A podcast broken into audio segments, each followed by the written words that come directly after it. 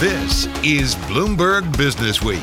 Insight from the reporters and editors who bring you America's most trusted business magazine, plus global business, finance, and tech news as it happens. Bloomberg Business Week with Carol Massar and Bloomberg Quick Takes Tim Stenovec on Bloomberg Radio.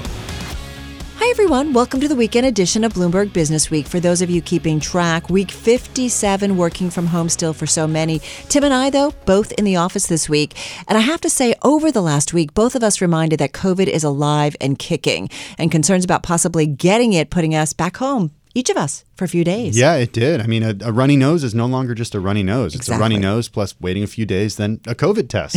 exactly. Unfortunately, a negative one on my part. Mine as well. Well, speaking of the virus, U.S. regulators pausing the use of J&J's vaccine as they await more information on possible complications. Coming up this hour, how that news may lead to more vaccine hesitancy. We'll talk with the CEO of Surgical Solutions. And Tim, even with the J&J setback, companies are plotting their way forward. We'll hear from the CEOs of IMAX, Hyatt Hotels, Tapestry, and Mozilla. And one of the founders of Jet.com, Nate Faust, on his new startup, Olive. All of that to come. We begin with this week's CHIP Summit at the White House. President Biden's top economic and national security advisors hosted more than a dozen chief executive officers to talk about the administration's two and a quarter trillion dollar infrastructure plan and the global semiconductor shortage. The president says there's bipartisan support in Congress for efforts to strengthen the U.S. supply chain and revamp batteries and semiconductors. China and the rest of the world is not waiting, and there's no reason why Americans should wait. Among those attending, the CEOs of Ford, GM, Intel, and Google. And a recent story in Bloomberg Business Week explored Intel's new Hail Mary with a $20 million bet on U.S. manufacturing. We talked with Bloomberg Business Week editor Joel Weber and Tom Giles, Bloomberg Technology Executive Editor. Look, Intel has the money, um, and they still throw off a lot of cash from their existing business. Um, so I have no doubt that they're going to throw a lot of money at this problem. Um, the challenge for them is that they have slipped in uh, production of the most advanced chips, and just how quickly can you? You can throw a lot of money at the problem, but how quickly can you get these new um, fabs, these new chip production plants up and running, um, and how quickly can you fix the technology that they've fallen behind on? You know, making these chips smaller and smaller every cycle becomes harder and harder and, and harder to do at the scale that Intel needs to do it. Remember, they're the main supplier to the to the to the servers and the computers around the world. Um, and the fact of the matter is, other companies have just gotten faster and better than they are at cranking these things out at scale, and that's the that's the real challenge that they have right now. What's great about this story? Um, there's so much, and I can only imagine the individuals you talk to it because there's so much insight into the different CEOs and the different stumbles that Intel did after just kind of owning. Uh, I feel like the semiconductor industry. You talk specifically, I feel like, about a major blunder, uh, Tom, and that was the misstep it did with Apple mm-hmm. by not linking up mm-hmm. with them. How much did that set them back? Yeah, so when it comes to mobile chips, um, that is an area where Intel just tried and tried again uh, many times to get a toehold in that market. One of the early one of the early instances that we talk about in the story is when the former CEO, um, a guy by the name of Paul Otellini, was you know this is before the smartphone introduction, right in the mid 2000s. Mm-hmm. This is when um, Steve Jobs, the founder of Apple, came to Intel and said, "Okay, we want to cut a deal with you to make chips for our phones." And Paul and Paul Otellini just just balked at it. He said he wasn't pleased with the terms of that.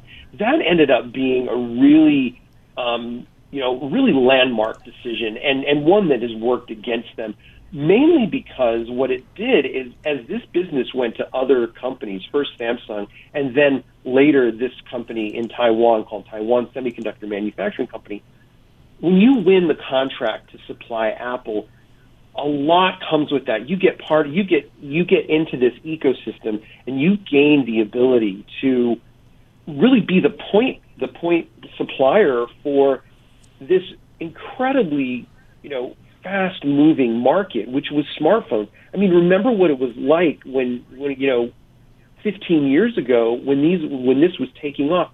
Everybody was just rushing to get these, and that created a lot of business for the semiconductor industry. So, Tom, you know, they missed that moment, which became sort of the beginning of the, the mobile revolution.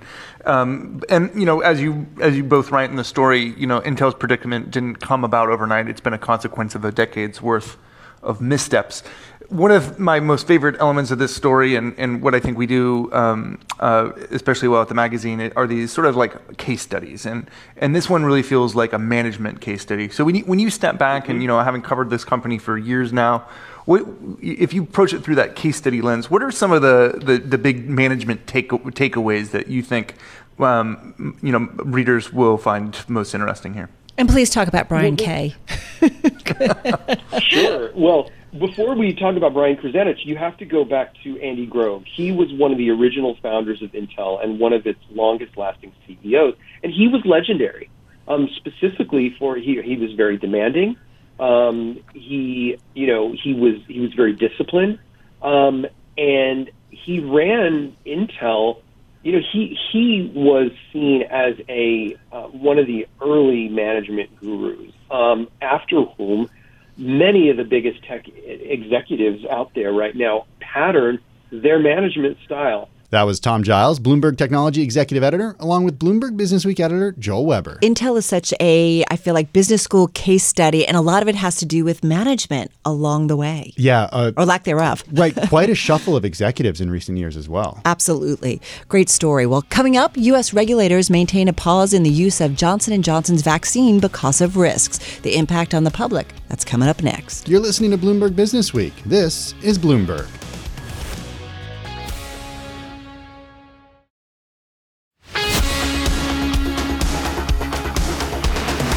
This is Bloomberg Business Week with Carol Massar and Bloomberg Quick Takes Tim Stenovec from Bloomberg Radio.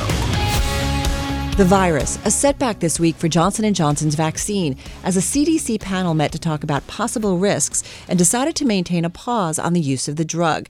The move, Tim, reminding us that the path forward is a winding one. I have to say, when it crossed the Bloomberg, bit of a shocker. It really was a shocker. Markets did seem to shrug it off, and to me, it was not just a story about Johnson and Johnson, but also a story about the other vaccines that have been yes. approved for emergency use authorization. Those from Pfizer and Moderna, the mRNA vaccines. Yeah, absolutely. Listen, and it's just a reminder. Like everyone has said, we need a portfolio of vaccines to get through this, especially something like Johnson and Johnson. Great for emerging markets. It's an easier, it's a one-shot vaccine, but nonetheless a little bit of a stumble this week. Well, for more on the virus and vaccine rollout, one of our go-to voices throughout the pandemic pandemic, Alyssa Rapp, the CEO of the healthcare solutions company Surgical Solutions. It's really amazing that you know, we are very fortunate still to feel this way. Only 22.3% of the country is fully vaccinated and 36.4% are one shot in per the CDC. And so we're still less than 25% of the population, those of us that can jump for joy and feel like we are at least, you know, right. good to go for this round. So I feel really bullish that everyone who can get it, who's eager to get it, should. And if it's Pfizer, Moderna, it takes two shots versus one for at least a period of time. So be it. Do right. the two and just keep going. Alyssa, how's this playing out when it comes to, to your staff who's on the front lines? Because we have talked to you in the past about vaccine hesitancy among frontline workers, among healthcare workers, but we've also heard uh, about data that show that when more people do get vaccinated within social circles, people start to get on board if they were hesitant in the beginning. How's it playing out for your employees? Um, we have, as you would imagine, it's an astute question. We have had pockets of uh, perseverance and pockets of hesitancy. So some of the hesitancy has not surprisingly dovetailed with states or geographies that are more hesitant in general because of their political persuasions, and and where we've seen there being a lot of uh, administration of the vaccine, like New York City, people are much less hesitant and much higher uh, vaccination rates even within our own firm. I think that what's interesting is is that how Corona continues to play out is also really geo focused. As Fauci yeah. said, it might be all along. We've got hospitals in Michigan that are already teeming with COVID patients again, fearing the second variant is here, and there are other places that are like empty with COVID right now, which just isn't happening right now. MD might be too strong, but but very low incidence of COVID patients. So well, it's very gonna, varied. It's going to be endemic, right? This is this is part of our world. I mean, I was talking to a bunch of CEOs for uh, a Bloomberg event, and they're like, "We need to be ready for the next one because it's coming." Right. I mean, how do you guys right. see it? What, what are the conversations, Alyssa, you guys are having around that? Conversations are get the first round of vaccinations, prefer- preferably with the 95% efficacy, because then to tweak around the margins for variants with boosters is much easier than if you're starting from base zero. And if you, and then of course, if you have already gotten vaccinated, even if it is a variant that isn't perfectly uh, protected, maybe it'll be a diminished immune response. So you just have to hope that this first round of vaccinations is laying the foundation, which I actually genuinely believe it is. Still thinking about J and J here. Do you think this is the end of the J and J shot? Even if it, no, if it, you don't. Okay, so even if it, I don't. I, am not a J. I have no insider information on J and J, and I'm not a board member. But they've administered 6.8 million doses, and there were six cases, and they were all amongst women who experienced these low levels of blood platelets um, in combination with their vaccination. So, do I think there will be necessarily additional screens and, and flags of when you should not necessarily get the J and J shot? Sure, but it's a it's a blood clot. You know, the cerebral venous sinus thrombosis (CVST), which hopefully they can research further and, and help screen better for the patients who would be at risk, or tweak the vaccine to not cause that response. But again, I, I do agree with Nate Silver. This is unfortunately statistically insignificant, and you know the risk of getting COVID and having a really adverse health reaction is higher than the risk of having an adverse reaction from J and J, let alone anything else. So, but when I and when I say and, I, I don't mean that it will be permanently pulled or suspended. What what I mean is even if it does get back to the point where the agencies are recommending that it be given in states, is there a chance that that ship sailed when the, the agencies made this decision to make this recommendation, and it ultimately led to people saying, "Okay, well, no thanks to the to the J and J. Instead, I'm going it, to it, go with the the mRNA shots." It could, it could, and the other reality is, is we also don't know what else is in the in, on the horizon to be for emergency approval. I, I know AstraZeneca and others that have been produced globally are not popular or used here yet, but there will probably still be additional innovations yet that can continue to protect uh, Americans from COVID nineteen, this variant or others. So I'm I'm I'm still going to bet on the technology and the innovators. It's just how I'm wired and what I believe in. But I do think that you know it's it's a tough position to be in for J and J. I don't think it'll be the last we see of their vaccine. But even so, whether it is or isn't, fortunately we have enough of the others being produced and so much more widespread distribution that really eh, you know, if people want to be getting these vaccines after, after April 19th, which we obviously hope they do, they should have no challenge doing so. There are some states that are have much higher stats than the national averages I've given you, 22% fully vaccinated. Some states, anyone over 16 has been eligible for a long time, right. less populous states. But there are states that are closer to herd immunity than the country as a whole. So let's all get there as quickly as we can. How important is it all that we all get quickly globally, get there quickly globally, uh, Alyssa, in order to really getting ahead of this and beyond it? I think economically it's absolutely crucial, and I think pragmatically it's also really important. We live in a global marketplace and a global um, business enterprise, and the, the, the phony and false yet real I guess that's an oxymoron walls we've put up in this in this last year and a half in terms of freedom of movement internationally have real consequences. I haven't been able to get my au pair in from France on a very personal note. I have friends who are mm-hmm. not being able to see loved ones with ease in Europe those, we need a solve globally for these vaccination schedules so that we can begin that freedom of movement and goods more easily, absolutely, as soon as possible. It'll be best for the global economy. Otherwise, the people negatively impacted, and the countries negatively impacted by this, are going to get even more acutely, you know, impacted economically. That was Alyssa Rapp, CEO of Surgical Solutions. Reminding us we need a global solution. It can't just be focusing on your country. I mean, the borders, the, the virus doesn't know a border. It, the problem is, is we do not have a global solution. There are still wide widespread parts of the world that do not have access to vaccines yet. I always think about our conversation with Nobel laureate Joseph Stiglitz saying, listen, developed nations, you've got to take care of the developing world as well when it comes to vaccines and other measures. Well, still ahead on Bloomberg Business Week, what do Amazon, BlackRock, Google, and Warren Buffett have in common, Tim? Well, they all signed a letter in opposition of any discriminatory legislation that would make it harder for people to vote. This is legislation that is happening in almost every state, Carol. It was a corporate come together. And a go to voice on leadership, Yale's Jeff Sonnenfeld on companies and those CEOs banding together and those that don't. There are implications. This is Bloomberg. Broadcasting from the financial capital of the world, Bloomberg 1130 in New York. To Washington, D.C., Bloomberg 99.1. To Boston, Bloomberg 1061. To San Francisco, Bloomberg 960. To the country, Sirius XM Channel 119. And around the globe, the Bloomberg Business app and BloombergRadio.com. This is Bloomberg Business Week. This week, Bloomberg Live hosted an event. It was called Disruption, the New Economic Driver. And Tim, as part of that event, I caught up with Jeff Sonnenfeld, Senior Associate Dean for Leadership Studies at Yale University School of Management. Well, he also spoke with us, Carol, on our daily radio show about this week's published letter that was signed by hundreds of companies and executives opposing, quote, any discriminatory legislation, end quote, that would make it harder for people to vote. Well, full disclosure, Michael R. Bloomberg, founder of Bloomberg LP and Bloomberg Philanthropies, was a co signatory. Here's more from Yale's Jeff Sonnenfeld on the action. These CEOs, it is remarkable. It is it is a, a great affirmation of each other, which is what we found on our weekend event. We had on 48 hours notice pulled together these titans of industry on a Saturday. and invited 120, 90 of them came out. And then uh, while there, Ken Frazier and Ken Chenault invited them, uh, and, and then invited them and their friends uh, to join this uh, petition that was an extension, of course, what the 72 black executives had signed a week earlier.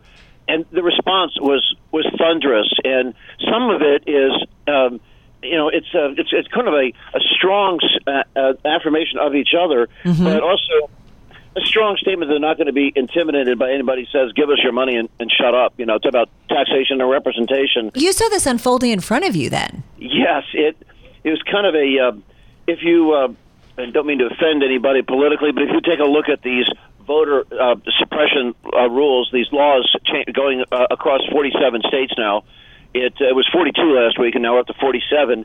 Is that it, seeing that as as a as a viral disease in itself? Uh, counter it has been this gathering storm of CEO support. Uh, it is, in fact, a support of defiance in the eyes of those trying to intimidate them. It's happened before in Georgia. Some of the Georgia companies, like you know Coke and especially Delta and others, who got out front on gun safety issues and things, suffered ridiculous reprisals for the positions they took in terms of selective regulatory taunts and actual uh, uh, selective taxation, things that are unconstitutional, of course, but they still became issues they had to wrestle with. These CEOs are saying, we're not going for that. Kind of like they did when Ken Frazier of Merck stood out in front and stepped off President Trump's Business Advisory Council. Right. And then, uh, then you saw that stampede where they all left for so, the first first time in American history that the business community said no to the commander in chief's call to action. I wonder, though, beyond this statement, beyond this letter and, and, and beyond what these companies are saying when it comes to actions and, and what these companies can do to actually compel the state legislatures not to move forward with these restrictions? Well, you know, that's a really good thing. It's easy, you might say it's easy to sign on. It's really hmm. not hmm. that easy to get out in front and put your names out there it's still people will say talk is cheap. It's not cheap. There are repercussions, and it's really great they did this. However, what else beyond the talk? Enough with petitions. You, know, you can have a kaleidoscope of these petitions already. Right. Is the next stage of this is you're seeing that there are economic sanctions. Nobody in Georgia wanted, you know, the Major League Baseball to move the All Star game out. We had though commissioned a morning consult uh, overnight uh, set of interviews of a couple thousand Americans. And what was astounding is that it's very popular in the country outside of Georgia, uh, especially with avid baseball fans. And we saw yesterday Apple uh, with Will Smith pull out in the. Uh, the entertainment, sports, filmmaking center of Georgia is very strong. Well, that these kinds of e- economic hits are profound, but there are other issues. There are legislative issues, and there are things like you may have seen today. Brad Karp just announced, the chairman of, of Paul Weiss, that they uh, have bounded together almost 70 of the nation's largest law firms for SWAT teams, instant, ready yeah. uh, right now to go out to these states. Hey, Jeff, just quickly, and, and it's got to be quick. We've only got about 30 seconds.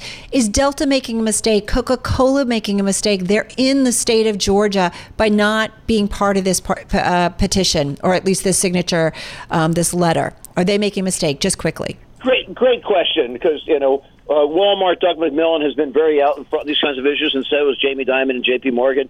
Is the fact that some didn't sign and think, you know, we've been out there and we don't need to be the only ones, and they don't know who else is going to be. So, you know, there's no question about where they stand on these issues. That's Jeff Sonnenfeld, Senior Associate Dean for Leadership Studies at Yale University School of Management. And I think what's interesting is, Tim, you know, I do wonder when we look back in a few years how we look at companies and their leaders and how they weighed in on some really important issues of our time, whether it's wealth gaps, racism, inequities.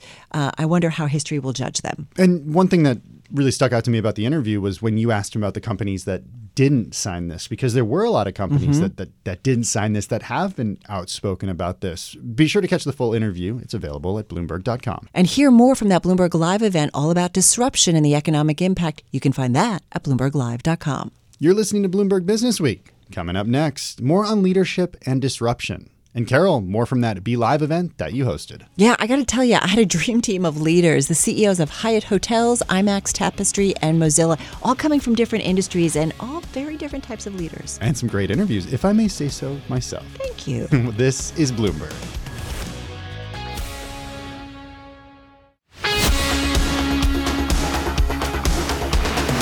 You're listening to Bloomberg Business Week with Carol Massar and Bloomberg Quick Takes Tim Stenovec from Bloomberg Radio.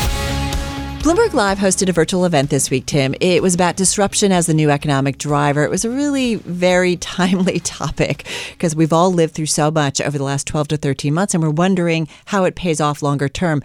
At the event, I got to talk with a diverse lineup of CEOs, the CEOs of IMAX, Hyatt Hotels, Tapestry, and Mozilla. You talked about how disruption has led to change and innovation at the companies and across the industries. First up, though, you got their thoughts on the outlook some 13 months in on the pandemic. We started with Hyatt CEO Mark Hoplamazian. I would say that you know we we've been uh, enjoying some very positive momentum since the end of January this year in the United States. Um, China went through a shutdown and has reopened again and is growing significantly uh, post reopening. But um, I would say that the as much as we see booking activity uh, steadily increase, we're also positioned to uh, be ready for a potential um, retraction. And the only reason we are is not because I have a crystal ball. The one thing I've learned over this past year is that that's not possible. But uh, we become conditioned to just um, recognize that the path forward is not uh, able to be predicted much past the coming week or so. And so we remain ready to uh, pivot if we need to. There's no evidence that that's um, a problem at this moment, but you know there are more surges that we're seeing uh, due to the new variants um, that are now the dominant uh, caseload in many countries, uh, quickly becoming the, the primary one in the United States. So we, we remain um, ready for a, a retrenchment, but um, so far we've seen positive momentum. Joanne Crevoiserat, come on in on this. You're the CEO of Tapestry. Tell us about your brands, whether it's Coach, Kate Spade, or Stuart Weitzman. What are you looking for in the next six months to a year? Well, I will say we're optimistic, but the, the operative word, you know, over the past year has really been agility.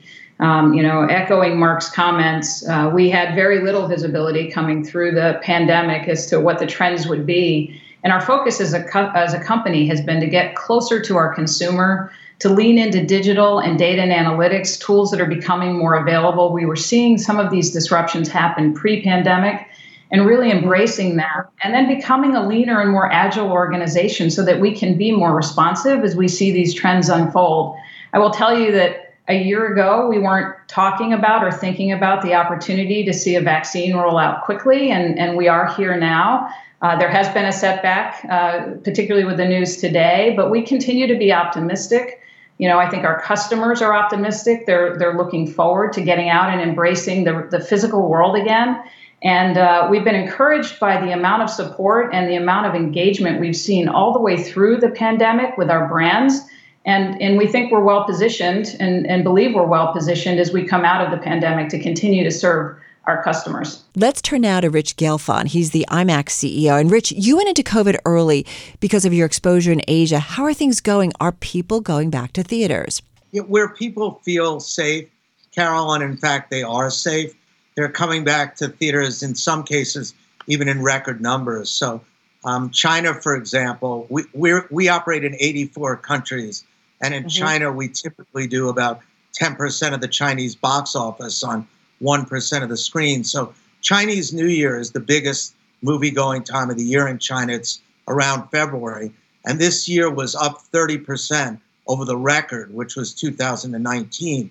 Um, in Japan, we had a film called Demon Slayer, which became the highest grossing film in the history of Japan, highest grossing IMAX film as well, despite capacity limitations a couple months ago. So there's no question in my mind where it's safe, it's going to bounce back, and it already is in a big way.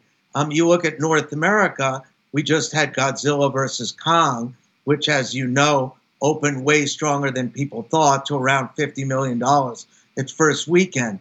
Europe is a little slower, a little bit more troubling, as is Latin America. So I think you really have to look at this on a region by region basis. And again, as, as, as others were just saying, I don't think you could get too high or too low. One of my favorite business sayings, it's never as good as it looks or as bad as it seems.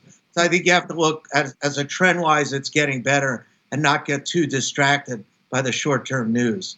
Mitchell Baker, you're the CEO of Mozilla. Has your company benefited from the past year and everyone going online and doing a lot of browsing online? What we've seen in the last year is change in habits. You know, the title disruption, I think, is quite real here because even online, people's habits are changing. How they're what they're doing, you you, you can see that.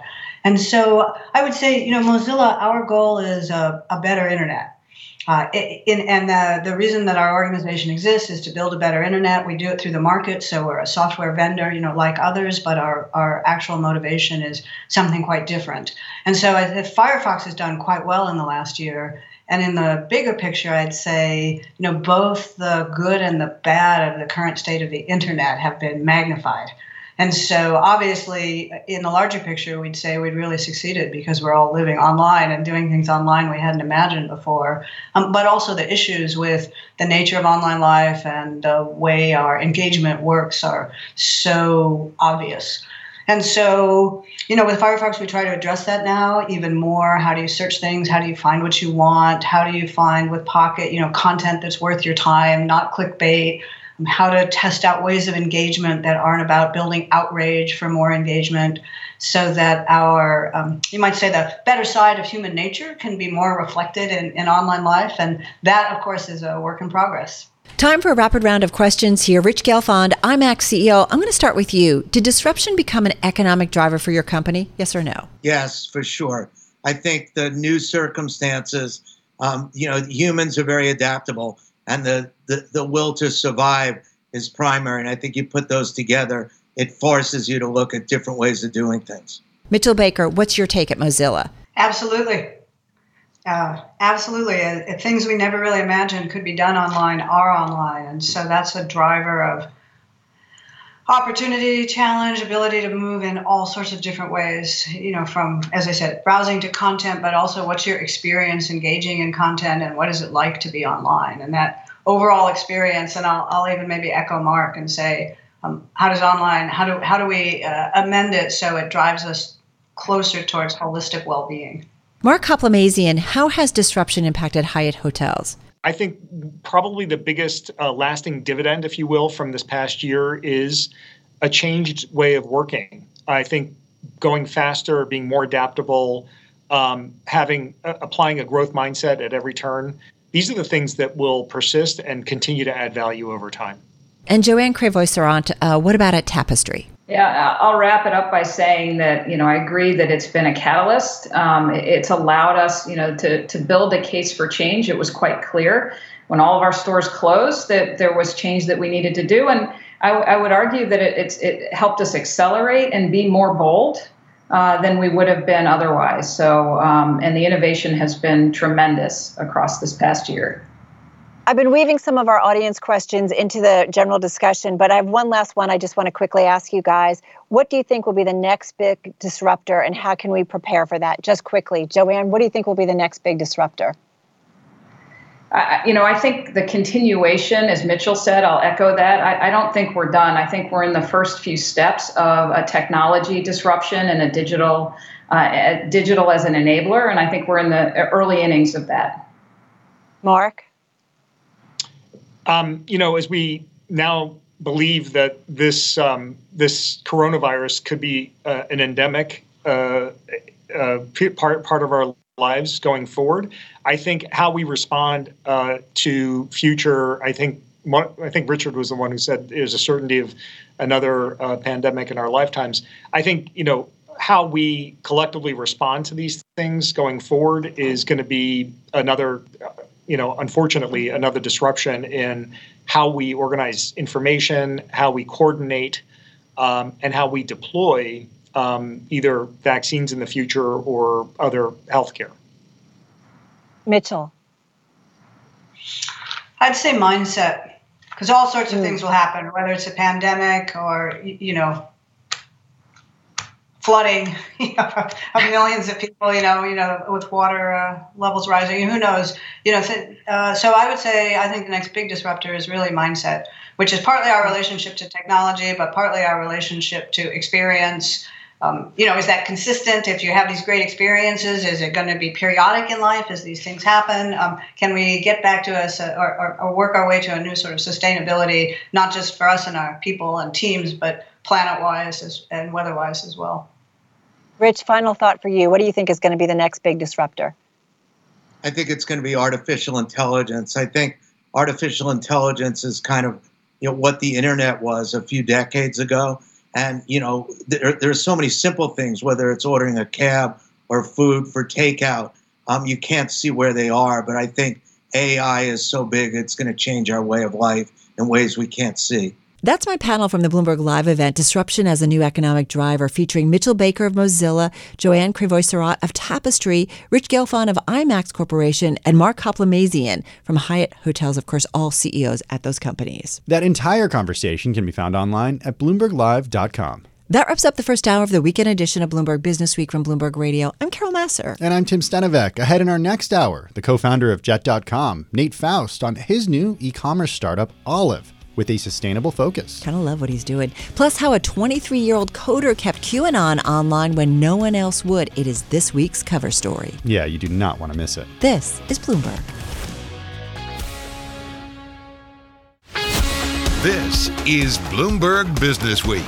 Insight from the reporters and editors who bring you America's most trusted business magazine, plus global business, finance, and tech news as it happens. Bloomberg Business Week with Carol Massar and Bloomberg Quick Takes Tim Stenovec on Bloomberg Radio. Hi, I'm Carol Massar. And I'm Tim Stenovec. Plenty ahead in our second hour of the weekend edition of Bloomberg Business Week, including new data from WeWork that shows executives, employees, Tim, pretty okay with hybrid work. Yeah, hybrid work, something that we are going to continue talking mm. a lot about as companies are thinking more and more about getting people back to the office. Plus, the co founder of Jet.com has a new e commerce company looking to do away with shipping of boxes. All those boxes we've seen on the curbs. I'm guilty as charged, Carol. Me too. First up this hour, let's get to this week's cover story. It's about a 23 year old programmer who is keeping American extremists online. His name, Nick Lim, and he provides tech support to the U.S. networks of white nationalists and conspiracy theorists banned by the likes of Amazon. We got more from Bloomberg Business Week editor Joel Weber and one of the story's writers, Bloomberg News cybersecurity reporter Will William Turton. Nick Lim is the CEO and founder of VanwaTech, which is a uh, technology startup that's headquartered in Vancouver, Washington. And it provides uh, kind of a specialized set of web services that are key to keeping websites online. Now, you know, the, the websites that we kind of mentioned here, Nick doesn't actually host them, but he provides an essential service that keeps them online. So, where, where Nick Lim fits into all of this is that he's basically a service provider of last resort. And and so, uh, William, just talk us more about like how Nick Lim became became that, and why he why he feels that that's uh, important. Yeah, I mean, you were talking earlier that it's a story about technology and free speech, but it's also kind of a story about nihilists. Uh, Nick is someone who, you know, according to people I spoke to, is technically skilled. He is actually proficient in providing these services and has been doing it from a very young age, actually. But you know, to him, I, I mean, he kind of summed up his ideology to me as if it's legal in the U.S., I don't care. Um, and you know, at one point he told me when he uh, offered free services to Andrew Anglin, who runs the white nationalist website Daily Stormer, uh, that raised his profile and made him famous. So, you know, Nick would care, profess to care about free speech and, and providing a platform to those who have been censored by big tech. Then he would also say, you know, as long as it's legal, I don't care. And who are some of his clients? So, you know, the most important client of his, and, and one that he has actually a very close relationship with, is 8kun, which is the home of QAnon. Um, it's where QAnon posted, and and you know the people who run that website are widely speculated to be Q. Um, and, and Nick even went to Japan with those people to celebrate the launch of the site. And, and Nick was integral to bringing the site back because Cloudflare took the site offline after multiple mass shooters had posted their manifestos on, and they needed a replacement for Cloudflare. Enter Nick Lim. He's the one who kind of revives the site and is able to keep it online during you know the peak of QAnon, and, and to this day. So you know what's interesting too, William? I mean, there's so many aspects to this story that are fascinating, and you just want to know more about this guy that's behind us, this 23, 23 year old. But at heart, he's an entrepreneur, right? Who just, it sounds like, wanted to start a business, but at the same time, he's allowing these extremists who are getting kicked off, you know, the established programs uh, or platforms to continue to kind of go about their business. Right, but but I think with Nick that's kind of the whole point. I mean, he actively seeks out these clients, and you know, Nick tried to claim to us that he has actually thousands of clients, but in reality, he has a small handful of clients, and and they are these kind of fringe right wing websites. So, well, William, you you actually went to Washington, Vancouver, Washington, which is just outside my hometown of Portland, Oregon, uh, in the fall, actually. So before all the events of January went down. Um, talk to us about what it was like to to visit him.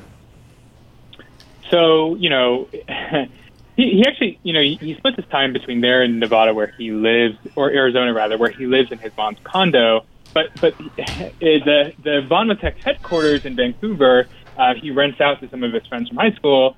Um, you know, when I walked in, I looked on the table. I saw you know McDonald's spot uh, fries and, and uh, half smoked joints everywhere. In the backyard, there's weightlifting uh, equipment, a shed full of servers that are mining cryptocurrencies, and like four bonds. Um, so you know they they nicknamed the house of Amsterdam, um, but but it is also the registered headquarters of this company, and um, you know I I was sort of surprised. You know I wasn't expecting much, um, but I was still kind of surprised at uh, just the, the the semblance to a college dorm room. Um, and especially because Nick had initially told me that actually, you know, he has offices that sometimes uh, his employees go to. It turns out not true. Wasn't it his grandparents' house though too? That's right. According to state records I look at, the, the okay. house was, was gifted to him by his grandparents. What was his upbringing like? Because he sort of has this image of, or portrayed, you conveyed this image of, of growing up without money, but he was also posting photos of driving around in exotic luxury cars. There's like a lot of contradictions here. Yes, uh, I mean, it's completely. You know, Nick in our first interview told me that his kind of early entrepreneurial spirit came out of a necessity to support his family. I tried to talk to his family. I tried to talk to his parents, some of his siblings. None of them got back to me. But you know, when I found Lim's old YouTube channel, I found you know him driving around in his dad's white Lamborghini. Um, so it wasn't exactly a story of, of, as he told me, you know, creating these businesses in order to quote put food on the table. Like I said, Carol, it's a story about business. It's a story mm-hmm. about free speech. It's a story about technology. Totally. And it's a story about a really young guy who saw an opportunity. I man, just the way that William and uh, Josh, who was the co-writer on that story, kind of took us to him and what they saw. The visuals on it were just magical. Yeah, check that one out online because there are, like Carol said, some really magical visuals in that one. Bloomberg News cybersecurity reporter William Turton and Bloomberg Business Week editor Joel Weber. You're listening to Bloomberg Business Week. Coming up, believe it or not, many executives, yeah, they're okay with you working from home a couple of days a week. Really? Really? Well, that, that's at least according to a survey by WeWork. yes, that's true. This is Bloomberg.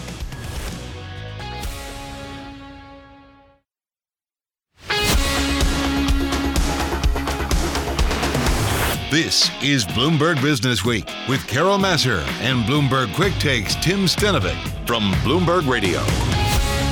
Well, safe to say one of the most talked about topics, Tim, as we move beyond the pandemic is how we work. Hybrid, working from home, what happens to business travel, how much of what we had and were doing during the pandemic ultimately stays with us. How many times do you talk about this? I, I, I was going to ask you, is it just me or is this like the topic that, that executives are talking about right now, publicly, internally as well, in company culture? Yeah, totally. And I feel like what a lot of executives maybe were saying months ago, it's kind of changing. It is shifting, as even though the, the labor market isn't necessarily mm-hmm. tight in the traditional traditional definition. They want to attract the best talent, and one way to do that is to be flexible with working. Exactly. I think workers are going to demand it. Looking into that, WeWork, which is out with a new blind survey of U.S. companies and C level executives. For an insight into the data they found, we caught up with Sham Gitamal, president and COO at WeWork. What was fascinating is you saw that 95% of employees want to have some control over the mix they have of coming into a headquarters office, working from home, or going into a you know, satellite office or remote office of some kind. And that matched. These 96% of C suite executives said the same thing that they're willing to give that degree of control. Really? So part of it. Yeah, that's I find that interesting because there was some other research that we've been talking about over the last couple of weeks where you know, there's some disconnect between kind of what employees or, or, or, what companies think how well this working from home is going versus employees who want the flexibility, but they also want that face time. Well, I think that's absolutely right. And, but there's a lot of common ground mm. as well. And a lot of it depends on the nature of the job, the nature of the company, kind of what kind of culture they have, and, and how they deliver the value to the to the end user one thing that you have a lot of commonality around is you're starting to build a consensus in many environments where you you look at it sort of as a one third, one third, one third kind of model, where you're hearing a lot of people say what we'd like to have is one third in the headquarters office, what I'd like to have is one third or something like that working from home, and what I'd like to have is about a third where I'm working from a satellite office or a disparate office. And in fact, two thirds of employees are saying that's what they'd like, which is to spend a good amount of their time in moving between multiple locations. And you got 79% of C suite that are saying, absolutely, we'd be very happy with our employees operating in some form of a hybrid model depending on what's appropriate for my particular kind of an environment. Well, I want to just say to kind of add on to this um, anecdotal evidence, but not really, it's actual evidence. One of our market watchers uh, came on early in and said, We shut our offices in New York City, moved out to Connecticut, and then decided that when we need space, we'll just rent it. Uh, you know, whether it's WeWork or something else, you know, when we need our employees to get together. Are you seeing this translate into you know future business? Are you seeing numbers tick higher of people who want to tap into WeWork offices because they just need it temporarily to bring their, their teams together who have been working from home and who are maybe expected to continue to work that way? What you're seeing is that part of it's temporary and part of it is I'd say permanent flexibility. And I think that's the part that actually is going to be even more interesting. So you have some people that right now, large companies are turning around and saying, okay, we need to bring our people back because we believe that productivity will be higher if we move away from a complete work from home environment and bring our people together, have them collaborate, and be able to, to work together in a, in, in a more traditional kind of environment for at least part of their day. So, you know, it's interesting too, because one of the findings is that the majority, three quarters of the C suite, 76%, saying that they're likely to give their employees a stipend to work from home or a co working space. I mean, when it comes down to it, for a company, if they don't have to house as many employees, I mean, that's a big line item on the balance sheet. That's a big uh, line item on the balance sheet. 100% agree. The other thing that people are really interested in is engagement, loyalty, and and make, being able to build that that culture. And one of the things I found most striking was when we looked at what the mix was and asked employees, how engaged are you and how, how highly do you recommend your company? The ones that were more engaged and the ones that were less engaged tended to want to be in the in headquarters about the same. So that was a little surprising, but both of them wanted to be in headquarters about a third of their time.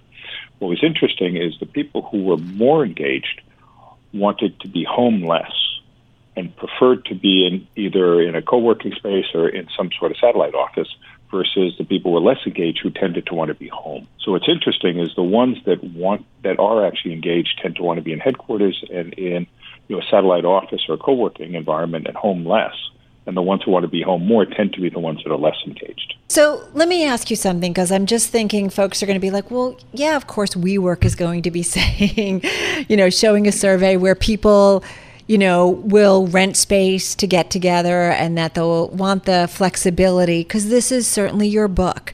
So, what would you say to something like somebody like that? Although, you know, to be fair, we've been seeing kind of this trend happen over the last decade, this flexibility in the working environment. But what would you say to somebody who's like, well, of course you guys are going to be, you know, talking about something like this? Oh, it's something that we're very interested in. As we were talking about before the break, we obviously have this big footprint. We've been able to see what's happened in China. We've been able to see what's happened in the Far East, what's happening in Europe, what's happening in the U.S., what's happening in Latin America, and how this is playing itself out. And and what we're seeing across the board is that people want to have the right balance. So from our perspective as a business, if somebody wants to lease a headquarters from us, we'll lease them a headquarters. Mm-hmm. If they want to have flexible space, we'll lease a flexible space. So work from home or work from not in headquarters is, is to our interest. So all of those play out in the same way. And, and that's been sort of the macro trend that the company's been built on. So this particular thing, I think, is more informative about what we're actually seeing. It's very consistent with what we're seeing mm-hmm. out in the marketplace. And and what you're going to see is that people are increasingly interested in how do I retain my people? How do I do it in a way that's consistent with the value that I need to deliver to my end user? And how does that differ by department and create much more of a custom model than everybody comes in nine to five every day into headquarters? And that's what we're seeing. And this is just sort of a, a you know a, a more refined view so that other people can see what we're seeing in ourselves. I think that's really important that you, like a lot of other global CEOs that I've been talking to, said, you know, listen, we saw the virus and the impact early because we were over in Asia. We've also seen the recovery earlier because we are in Asia. But what you're seeing in China is showing that people want this flexibility and they want to do it differently. Oh, that's what we've started to see, right? So in China, we've got 80% of the people back. In Asia, we probably got, you know, 70% of people back in general. Uh, in Europe, we're probably seeing something that operates a little bit more like 50, and in the U.S., it's in the high 30s that we're back to kind of normal. And and you're starting to see things like we have a, mm-hmm. a, a set of offerings where people can go into any building, and that's where we're seeing a lot of pickup on as well. So people right. who say, okay, I want to be able to choose where I go at any moment in time. So I think this is yeah. something we've been building to yeah. as technology has played itself out, and now we're starting to see it come to a head. That's WeWork President Sham Gitamal. He had lots of statistics to share about working from home and how employees see it and senior level execs. So definitely check out that complete interview. You can find that at Bloomberg.com. Still to come, though, on Bloomberg Business Week, we take a look inside gender equity in the beauty industry. Not so pretty. This is Bloomberg. Broadcasting from the financial capital of the world, Bloomberg 1130 in New York. To Washington, D.C., Bloomberg 99.1. To Boston, Bloomberg 1061. To San Francisco, Bloomberg 960. To the country, Sirius XM Channel 119. And around the globe, the Bloomberg Business app and BloombergRadio.com. This is Bloomberg Business Week. This past year, we have had many conversations about inequities. Wella Company is out with an inside look at gender equity in professional beauty. Here to share what they found and talk about our industry, which was shut down by the pandemic, is Wella Company CEO Annie Young Scrivner. You know, we conducted this report to really better understand the state of the professional services industry. And in beauty, you are right. 89% of people in this industry are female the reality is, as we found out, majority of the decision making are still held by men. How is that possible? Can I ask you? I'm just like sitting here thinking, how is that possible? I think that as you look at a lot of the, you know, the bigger companies, beauty companies, as I look at my peer group, a lot of them are still men. It's yeah. Sue, um, Nabi, at Coty, and myself that are women. A lot of them are ran by men today. And I think one of the ways that we could address that is by making sure every opening, every promotion, we have an equal slate. Right. A slate that's diverse, people of color, gender, and we always want to make sure it's the best candidate. But if we start with that lens, right, people will bop, people will bubble up. You've been in this industry, you've been in the consumer product industry for many years. What is it that still continues to hold women back? I think that you know making sure that we have the right slating, and to make sure that we have um, development programs where we're pulling people, women, and also people of color forward is going to be really critical. When you're diverse, gender wise or ethnicity, you never want to get the job because of your color or your gender. You want to make sure that you're the best. I think that is a big role. I think the second piece for women is particularly during the pandemic, you saw women fall back, and it's because when kids are not in school, they're at home, we're still majority as a caretaker. So making sure that we have the flexibility in organization is not only going to help women, it's also going to help men. So I think those are really critical. The last thing I would say is education. Making sure that every organization continues to invest in education, whether it's leadership development classes. For our industry, we have really looked at education um, critically and to ensure that during the pandemic, we were also making sure that we were giving lessons to our clients, to our partners, so that they could elevate their skill set. I think those would be really key. One thing I want to ask you, and this is a is a conversation I'm increasingly having as we talk about the importance of DNI, diversity and inclusion, and mm-hmm. yet I will have I recently had someone on who was creating a SPAC and it was all women, and I said, well, wait a minute, we've shown that diversity is what really uh, propels the top and bottom line. That's where you get the most, you know, out of a company where you have mixture of thought, men and women, people from all different kinds mm-hmm. of backgrounds. How do you approach that at your company? I know in this research that you say in just the three months since the company was formed on December 1st, 2020, 70% of your new hires have been women. I applaud you, but I do wonder how do you balance the importance of making sure women are hired and seen um, and given you know opportunities to advance, but also making sure you balance it with diversity of thought among your employee base. It's a great question. I always start with the consumer. I think that any company that is consumer centric will win because you'll understand um, their needs and you'll create the right innovation and services. And the reality is 85% of purchasing power is still held by women. We are in an industry that we serve mostly women. Men are also important. And at the end of the day, what you want is you, you want that diversity and you want people to think differently so that you don't have the same blind spot. And for us, what we look at is a very diverse slate. And then the best candidate you have to choose the best candidate. You can't say, I'm going to pick that person because they're a woman.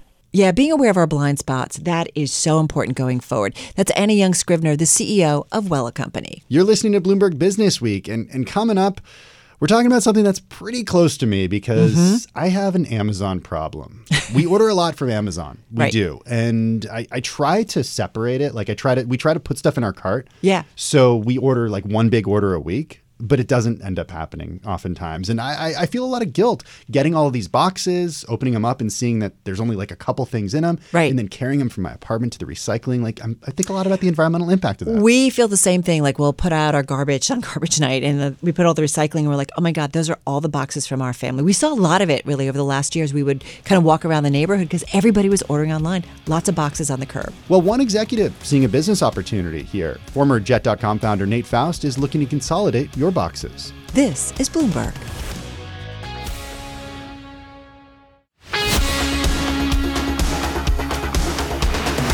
You're listening to Bloomberg Business Week with Carol Massar and Bloomberg Quick Takes Tim Stenovec from Bloomberg Radio. Our next guest gets e commerce big time. He's co founder of Jet.com, which was then sold to Walmart for $3.3 billion. That was back in 2016. Bloomberg Business Week magazine, they have been all over this company. Yeah, I still remember that cover. I wasn't even working here at the time, but that was the first time mm-hmm. I ever mm-hmm. heard of Jet.com when I saw it on the cover of Bloomberg Business Week. And what an incredible e commerce story. I mean, the company yeah, totally. was so young and sold for such a huge sum. And it was a big deal for Walmart. It really kind of moved them very quickly and aggressively into online when they had kind of been behind. Well, earlier this year, Nate Faust, one of the co founders of Jet.com, debuted a delivery service called Olive that consolidates orders from fashion labels, including Michael Kors, Adidas, Saks, and more. For how it works and how it's going, we spoke with Olive founder Nate Faust. We started Olive a little over a year ago. In fact, actually, just about a year ago, coming up. And when we initially started exploring it, it wasn't triggered by the triggered by the pandemic. It was triggered by just a broader desire to do something with a, a social or environmental impact for you know, my my next adventure. Mm-hmm. And with COVID and the increase in how much people are shopping online and the number of deliveries that people are experiencing, I think the, the pain points and the obvious environmental impact of just the sheer amount of deliveries that we're we're getting, and not just from the packaging just the sheer number of delivery trucks that are stopping at each of our each of our houses, which I'll say that's probably been the most eye-opening thing over the last year. Looking out my my front window and every single day seeing two, three, four, sometimes more delivery trucks stop at my home. Yeah, listen, I think about it when we're ordering Amazon and it's like, how are you about kind of putting this all into one order? And I'm like, yes, I can wait a couple of days to get something. Tell me though how Olive works, Nate. Sure. So you sign up, you download our app or on our site at shopolive.com. It's a free service to consumers. When you sign up, we create for you what we call your Olive address, and that's sort of your personal storage space at one of our consolidation centers, which we have two of them, one on the, the East Coast, one on the one on the West Coast. And then when you shop with with Olive at any of the you know, sort of hundred or so retailers that we have affiliate relationships with, when you're going through the checkout process, either on desktop with the help of our Chrome extension or on an iPhone through our, our app, we help you insert that olive address at checkout. And then the retailers pick, pack, and ship those orders like they normally would. They ship to our consolidation centers. We hold on to them for a couple of days until it's time for what we call your olive day, which is the one day, or in the case of New York City, you have two days per week that all of your orders come together, delivered in one single, reusable, secure, two-way two-way shipper. And you know, just one thing to call out there, you know, very transparently at this initial outset, we're not eliminating the box from the source. The Right. retailers are still picking and packing into the boxes, shipping them to, to us, but we are getting what in the long run is actually the bigger environmental impact, which is the consolidation of multiple deliveries into a single delivery, which we're getting, you know, about a, what we call our sort of consolidation factor, about a 25% consolidation factor in terms of delivering more to a consumer's doorstep than would have previously been um, delivered in the in the status quo. You know, I like to understand the impact, um, especially since you're concerned about the environment, sustainability, that by using your service, how do we cut down on our carbon footprint by all of the, you know, e-commerce that we're doing and all the delivery that goes along with that? Yeah, no, absolutely. So when you look at the carbon footprint of the sort of post-purchase e-commerce supply chain, which is the piece that we're focused on, mm-hmm. you know, the, the, the biggest chunk of that, somewhere in the you know 50 to 60 percent range, comes from that sort of proverbial last mile of the truck stopping at consumers' homes, and the remaining half, you know, sort of 40 percent, is split roughly evenly between packaging and then what's called sort of the first and, and middle mile of getting that thing from the fulfillment center or store that it's coming from to the to the point of the, the, the final last mile delivery. And what we're tackling initially through this this concept of consolidation is that largest chunk, which is the which is the last mile delivery. Now I know as you pointed out, obviously those things are being delivered to us, but they're being delivered in bulk. So we mm-hmm. get one delivery per day from you know each of FedEx and UPS and other potential carriers at each of our facilities with all of the all of the various orders.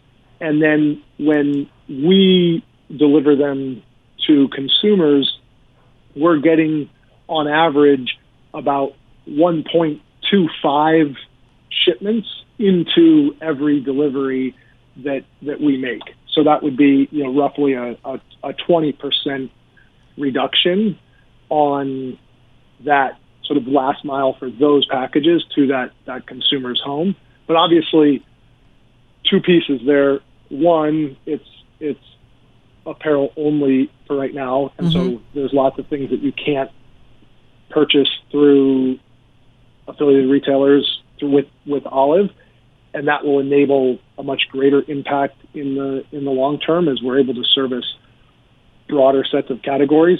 And then two, as I mentioned before, we're not eliminating the packaging from the source, but we're actually in the midst right now of working with our, our very first retailer to actually integrate directly with their supply chain where we would provide the packaging in their fulfillment centers so that they pick and pack their orders into that from the from the source and that will be the goal over time to as volume supports it with each of the, the, the retailers on the platform to do that that more direct integration to eliminate the packaging. Right. So in other words, to help them to kind of be better when it comes to their environmental impact. Because I'm, I'm right. Is that fair?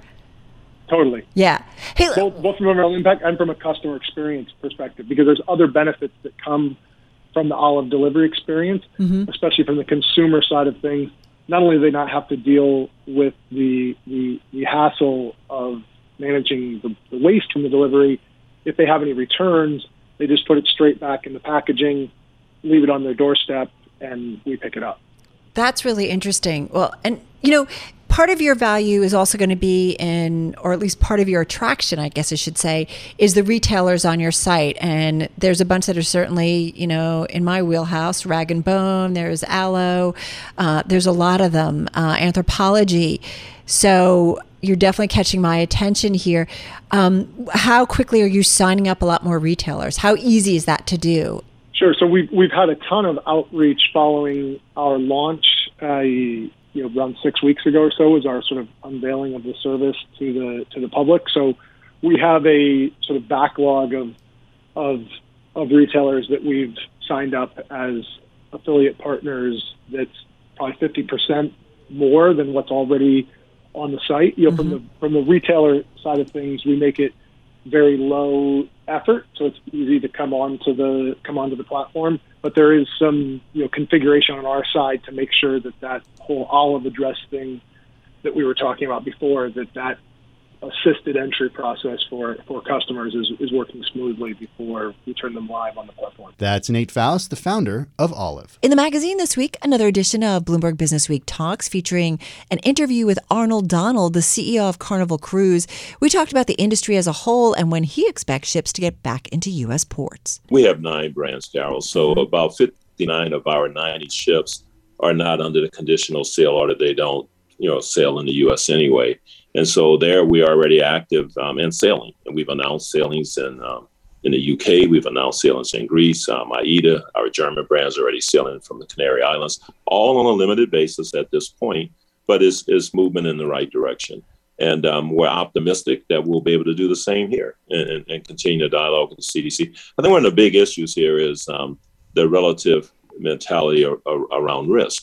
Uh, So today, you could board a plane, fly to a country, get on a cruise ship and sail, fly back from that country and come back to the United States. You have to do certain testing, et cetera, but you can do that. And today, even if vaccinated, you can't get on a cruise ship in the U.S. And that's whether you're vaccinated or not in terms of what you could do um, from the U.S. Uh, going somewhere else to get on a cruise ship. So, I, and if you look at other travel and entertainment sectors, um, you talked about spring break down in, in Miami, um, or you look at um, arenas where people are starting to be able to attend sporting events, restaurants, hotels, resorts, air travel. Uh, you know, there's a, a level of risk management and mitigation. And so we would like to just be treated similarly to the rest of the travel and tourism sector. That's Carnival CEO Arnold Donald. Check out more of the interview. It's in the magazine, it's online, on newsstands, and of course on the Bloomberg terminal and also on our podcast feed. And that wraps up the weekend edition of Bloomberg Business Week from Bloomberg Radio. Thanks so much for joining us. I'm Carol Massar. And I'm Tim Stenovec. Be sure to tune into our Bloomberg Business Week daily show. It's Monday through Friday. It starts at 2 p.m. Wall Street time on Bloomberg Radio. You can also watch our daily broadcast on YouTube. Just search Bloomberg Global News. Also, check out our Bloomberg Business Week podcast. You can find it at Bloomberg.com, Apple, or wherever you get your podcasts. That's where you'll find the full interviews from many of our guests in The Weekend Show. Bloomberg Business Week, it's available on newsstands now at Bloomberg.com and on the Bloomberg Terminal. And you can also see me on Bloomberg Quick Take. It's available at Bloomberg.com slash QT and streaming platforms like Roku, Apple TV, Samsung TV, and more. Have a good weekend. This is Bloomberg.